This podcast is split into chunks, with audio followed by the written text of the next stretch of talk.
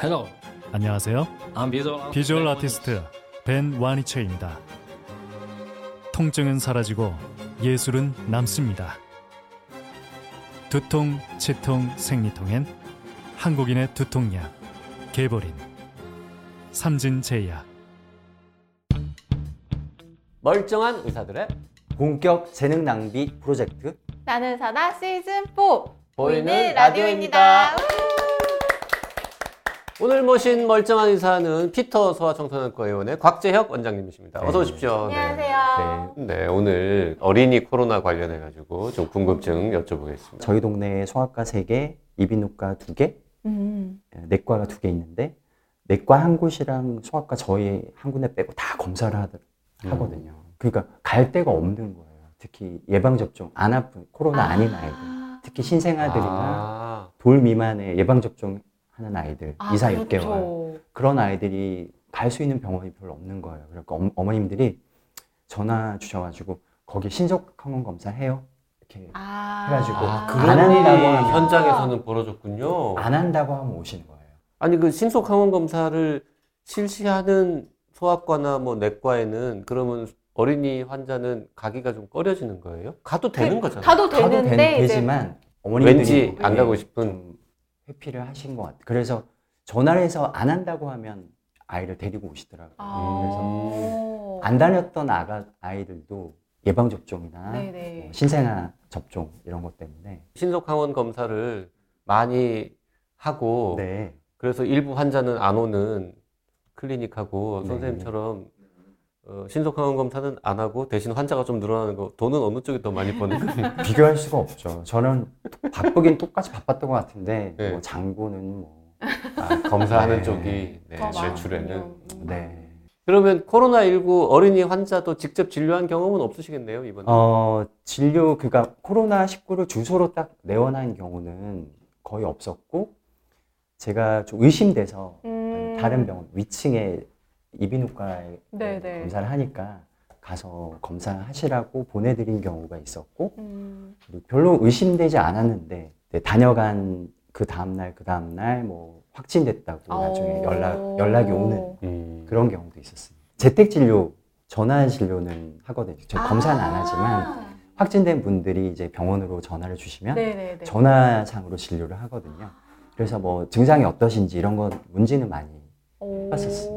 그 어린이가 코로나 걸리면은 그래도 좀 경하게 앓고 넘어간다. 요거는 현장에서 어... 느끼기에도 그런 것 같아요? 초기에는 그랬던 것 같아요. 감염 초기에는. 네. 근데 오미크론에 이르러서는 물론 오미크론 유행 시기에는 어른들은 이미 예방접종을 많이 한 상태여서 음. 그랬는지 모르겠는데 소아 감염률이 꽤 높았었고 네. 증상도 열도 조금 심하게 나고 음. 좀 꽤 심해지는 아이들도 꽤 있었던 오, 거예요. 델타 때까지만 해도 네. 아이는 어른은 심해도 아이는 괜찮았는데 오미크론 네. 되니까 오히려 네. 어른들은 네. 증상이 점점 없어지는데 아이들은 여전히 증상이 있다. 네, 그런 경우 그런 느낌. 아, 백신 접종의 유무 때문이었을까요? 궁금하긴 하네요. 지금 백신은 몇 살부터? 다섯 살부터 시작했던가요? 열한 살까지? 이제 다섯 살부터 접종 가능한 걸로. 맞춰요, 어. 말아요. 지금 우리 애가 만약에 여덟 살이다 이러면. 우리나라의 소아 접종을 시작한 시기가 조금 늦은 감이 있어요. 음. 이미 오미크론의 그 확산 정점 접어들었을 시기에 그때 딱 시작을 해가지고 네. 이미 걸린 애도 많았고 백신이 오미크론도 백신 회피 능력을 이미 갖고 있는 병이었기 때문에 네.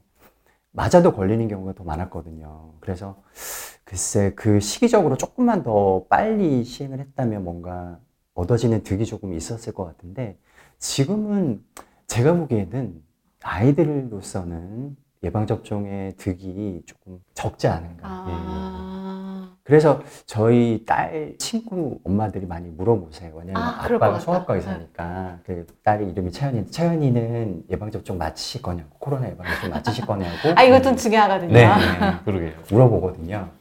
근데 저는 안 맞히기로 했다고 음... 저희 딸은 이 대답을 드리면 저의 의견이 많이 반영이 된 것 같아요. 그걸로 음... 제 의견을 좀 가름하도록 소아과 의사가 우리 딸은 맞출 거야 라고 얘기하면 따라서 다 맞히고 이런 일은 잘 안 일어나. 아 그래요? 근데 소아과 의사가 우리 딸은 안 맞힐 거야 그러면 그러면 다 안 맞춰요. 오... 그런 것 같습니다. 의원님들은 이제 백신 맞추는 게 어린아이한테 네. 걱정되시니까. 지금도 그냥 정부에서도 그냥 부모님들의 결정에 좀 맡겨둔 상태고 그냥 권고 정도지 강제성을 띄고 있지는 않습니다. 자, 뭐 어떤 식으로든지 아이가 코로나십구가 확진이 됐어요. 네네. 그러면 지금 현재 어떻게 하고 있는 거죠? 지금 지금 사월 말 현재 맨날 바뀝니다만. 지금은 주로 재택 진료. 아, 집에 있는 거죠. 네, 집에서 비대면 진료로 전화 진료를 하고 약도 뭐 약국에서 확진 안 되신 분이 와서 타가시거나, 근데 확진한 당일에는 또 약을 또 타가실 수 있다고 하더라고요. 그게 음. 또 수시로 바뀌다 보니까 지금은 또 맨날 바뀌었는데 당일에 만약에 검사를 네. 했는데 네. 확진이 나면 바로 처방해 주시기도 네. 하더라고요.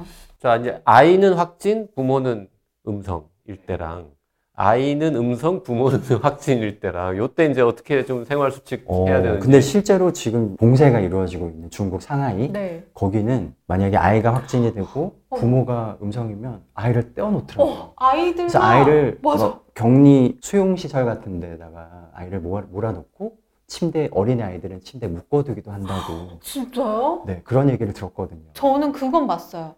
베드 네, 있잖아요. 네. 병실 베드가 하나인데 애기들은 작으니까 거기에 막 세 명, 네 명씩 뉘어놓는 네. 거예요. 가로로. 그거는 사실은 인권 유린이죠. 누가 돌봐요? 그 간호사, 묶어놓기만 이게 하고. 의료 인력, 인력들이 그냥 단체로 돌보는. 그걸 좀 높은 데서 이렇게 쭉 보고 애 잘 있나 이렇게 보는 거 아니에요? 그러면 기껏해요. 그러니까 뭐 묶어놓기도 하겠죠. 어, 통제가 안 되는 너무... 어린아이들은.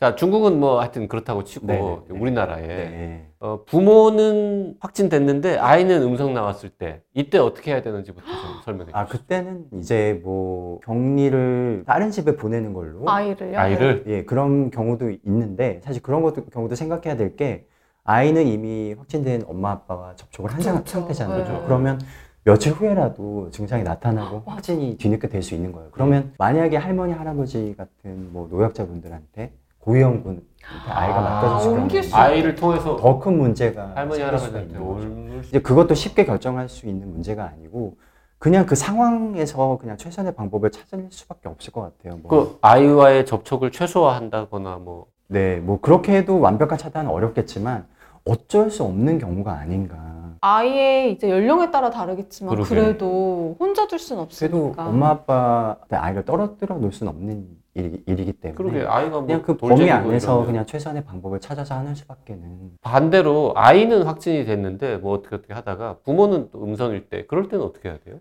그런 경우도 어쩔 수 없이 부모님 중에 그쵸. 누군가가 돌보셔야 되지 않을까요? 아, 올마도 하나만 넘게 한 명이 좀 뭐 독박. 그렇게 하거나, 뭐, 하거나 네. 해야겠죠. 근데 제가 경험상으로 봤을 때는 오미크론은 워낙 전염성이 높아서 아, 가족수가 잘 없어요? 가족 중에 누가 한 사람 걸리면 거의 하시더라고요. 괜한 걸 물어봤네. 진짜 수, 수평 면역 같은 그런 분이 계시긴 하는데 안 걸리는 살아남은 한 분 뭐 이런 분들이 간혹 보이긴 아, 하는데 대부분은 같이 하는 맞아요. 많으시더라고요. 코로나십구 후유증을 특별히 심하게 앓는 아이들은 잘 없죠, 아직은? 어, 그렇게 흔하진 않다고 저도 들었고 뭐 물론 후유증이라면 폐렴 같은 합병증은 뭐 가능성은 있겠네요. 그리고 다기관 염증 증후군이라는 뭐 그렇게 흔하진 않지만 그런 게 우리나라에도 몇 건, 외국에서는 꽤 많이 보고가 됐고 우리나라에서 몇 건 보고가 된 걸로 알고 있고 저도 이걸 사실 직접 본 적은 없고 그냥 기사로만 접했죠. 어린 아이들은 감염되면 여기 저 인후도 여기 좁아져가지고 뭐 이렇게 숨 막히고 큰일 난다 뭐 이런 기사 많이 봤는데 그 실제로 목소리가 쉬고 개짖는 소리 같은 컹컹거리는 기침을 하는 전형적인 후두염 증상이 크룹이라고도 하는 후두염 증상이 나타나는 경우가 있고 어른들도 목이 쉬는 경우가 많았잖아요. 많았죠. 네. 네. 그 마찬가지로 후두부에 염증이 생기면서 그런데 뭐 후두개염까지 그게 진행이 되면 기도를 막아버리는 심각한 합병증이 생길 수가 있는데 그렇게까지 심해지는 경우가 흔하진 않았던 음. 것 같아요.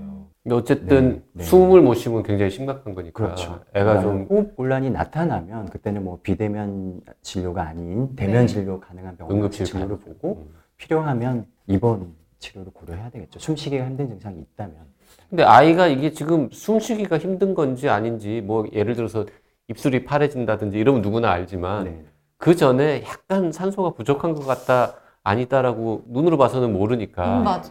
혹시 아이들도 이렇게 어어. 산소 포화도 측정기 이게 의미가 있나요? 네, 뭐 물론 있으면 좋겠습니다만 네. 근데 뭐 산소 포화도를 측정한다고 해서 당장 집에서 해줄 게 없잖아요. 뭐 산소 탱크까지 갖다 놓고 산소를 준다거나 인공호흡기 치료 같은 걸 집에서 할 수 없으니까 글쎄 사, 산소포도 측정기를 집에 둔다고 해서 크게 메리트가 있을 것 같지는 않아요. 제게 만약에 그, 그 정도로 아이가 힘들어 보인다면 대면 진료를 보고 산소포화도 측정기에서 의미 있는 숫자가 나오기 전에 증상이 나타날 겁니다. 음. 그래서 한 육 개월이 안 된 친구였는데 소염 증상이 있으면 컹컹거리고 목, 목소리가 잠기고 그러면서 좀 호흡곤란 증상이 보여가지고 뭐 저는 저도 그때만 해도 지식이 많이 없었기 때문에 저희도 사실 찾아봐야 알지 네. 막 공문 어떻게 하라는 지침 공문 또 한참 후에 내려오고 그러거든요. 네, 네, 네. 그렇기 때문에 저희도 막 찾아가면서 해야 되는데 그래서 그분한테는 이제 일일구에 처음에 전화를 해보라고 했더니 일일구에서는 거절했다고 하더라고요. 음... 그냥 그 관련 기관에 전화를 해보라고. 그래서 그 대면 진료가 가능한 병원을 추소문해가지고 거기로 이제 거기 연락처를 알려드리고 거기로 가서 입원을 했다고. 나중에 그래도 이, 삼 일 정도 만에 좋아졌다고는 하는데 이제 심한 경우, 아이가 힘들어할 정도로 심한 경우는 당연히 대면 진료를 보고 입원 치료를 고려하는 게 맞죠. 그럼 집에서 이제 아이를 케어를 하는데 어른들도 이제 아세트아미노펜을 복용해야 했잖아요. 아이들도 똑같이 그냥 아세트아미노펜 해열제를 먹이면 되는 건가요? 어, 아세트아미노펜도 가능하고 이부프로펜, 브로펜도 가능해요. 브로펜도 가능해요? 네, 네. 아, 그럼 집에 상비해 놨던 걸 이제 먹이면 예, 되는 거군요. 네. 해열제. 아, 근데 생후 육 개월까지는 아세트아미노펜만 쓸 수 있고 음. 브로펜 계열은 육 개월 이후에 아이들 쓸 수 있고요. 음. 네. 그 어린이용은 따로 이제 뭐 시럽이 있거나 네. 그 용량이 좀 작은 네. 알약이 있거나 그렇잖아요. 그렇죠. 그런 거 없고 어른용만 있으면 잘라서 먹여도 되죠? 네, 가루로 만들어서 뭐 아, 먹이는 그래도 방법도. 돼요? 최근에 진짜 품절된 약이 많았어요. 네네. 타이레놀 시럽 계통이 특히 품절 이슈가 있어가지고 구하기가 실제로 어려웠던 적도 있습니다. 그런 경우는 어쩔 수 없이 어른 그 알약을 갈아서 먹이는 방법도 생각해 볼 수 있습니다. 그러니까 저 아는 사람도 오빠의 아기가 이제 아픈데 그 코로나가 아니고 그냥 열이 나는데 해열제를 못 구하고 있어서 오빠는 인천에 살고 있는데 서울에서 어쩌지 구해다가 보내줬다고 음. 하더라고요. 그 정도로 어, 해열제 품귀 현상이 심각했다고 하더라고요. 자, 뭐 어쨌든 긴 어, 어려운 시간을 보내고 이제 코로나 넘어가는 평화로운 네. 시기가 더 도래하고 있는데 마스크도 벗을 것 같고. 네. 근데 제가 생각에 마스크는 거리두기는 해제를 하더라도 마스크는 그래도 한동안 더 쓰는 게 안전하지 않을까 저는 그런 뭐 어쨌든 너무 실외에서는 강제하지는 않겠다라는 게 지금 정부 방침인 것 같은데 근데 제 바람은 그래도 마스크는 조금 오랜 기간 오랜 썼으면 기간. 좋겠다 실외에서도 네, 실외에서도 어. 왜냐하면 아직도 팔만 명 네네 팔만 명 십만 아래로 네. 떨어지긴 했지만 아직도 수만 명이 그럼요. 확진이 되고 있고 상당한 사망자도 음... 안 걸리는 게 네, 상당수가 있거든요. 아직은 진행형입니다.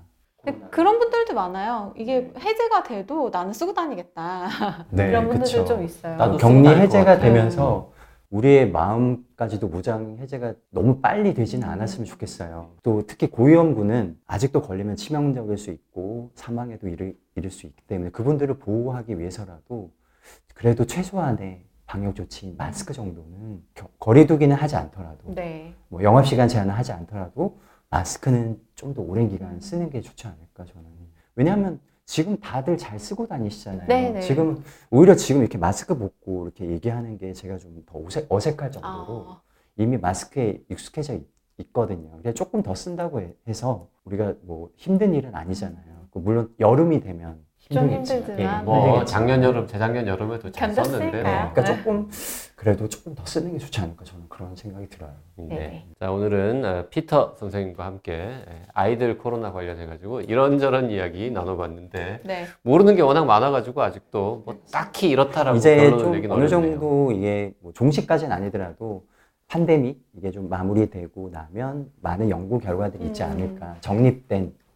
좀 지나고 나야지 저희도 이 코로나 바이러스의 정확한 실체에 대해서 알, 알 수 있을 것 같습니다. 네. 그러니까 이제 팬데믹 대충 정리되고 나면 우리가 일상에 일어날 변화 중에 하나가 어야를 많이 또 갈 수 있게 되지 않겠습니까? 비행기도 타고. 아, 그렇죠. 그래서 벌써부터 계획 세우시는 다음 영상에는 아이를 데리고 비행기 타는 것 관련된 얘기 어... 한번 네, 미리 해보려고 합니다. 어, 비행기라는 말만 들어도 약간 설레는. 네, 그러게요. 그 얘기는 다음 영상에서 네. 보시겠습니다. 네.